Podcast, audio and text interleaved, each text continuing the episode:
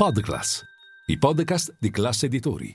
Giornata all'insegna della prudenza sulle principali borse europee, aspettando domani l'appuntamento con la Banca Centrale Europea. Linea mercati. In anteprima, con la redazione di Class CNBC, le notizie che muovono le borse internazionali. Milano con l'indice Fuzzi Mib cede lo 0,36% in compagnia anche degli altri grandi mercati, sia il DAX di Francoforte che il Cacaran di Parigi chiudono sotto la parità.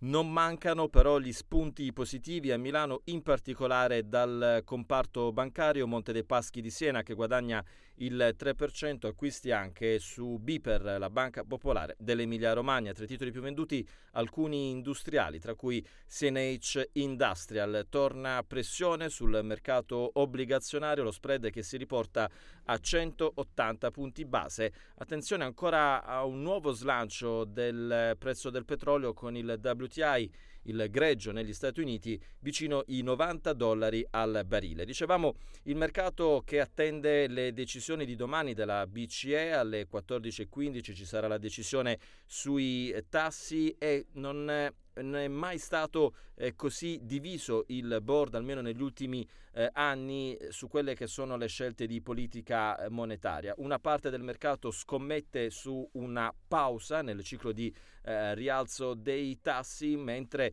c'è anche una parte che vede la BCE ancora falco, quindi ancora un rialzo dei tassi da 25 punti base. Oggi è uscito invece il dato sull'inflazione negli Stati Uniti, un dato in linea sostanzialmente con il consenso, inflazione che aumenta dello 0,6 mese su mese e del 3,7% su base annuale. La componente core, che è quella a cui guarda con maggiore interesse la Fed, che invece si riunisce la prossima settimana, è sotto controllo, sale dello 0,3 mese su mese del 4,3% su base annuale.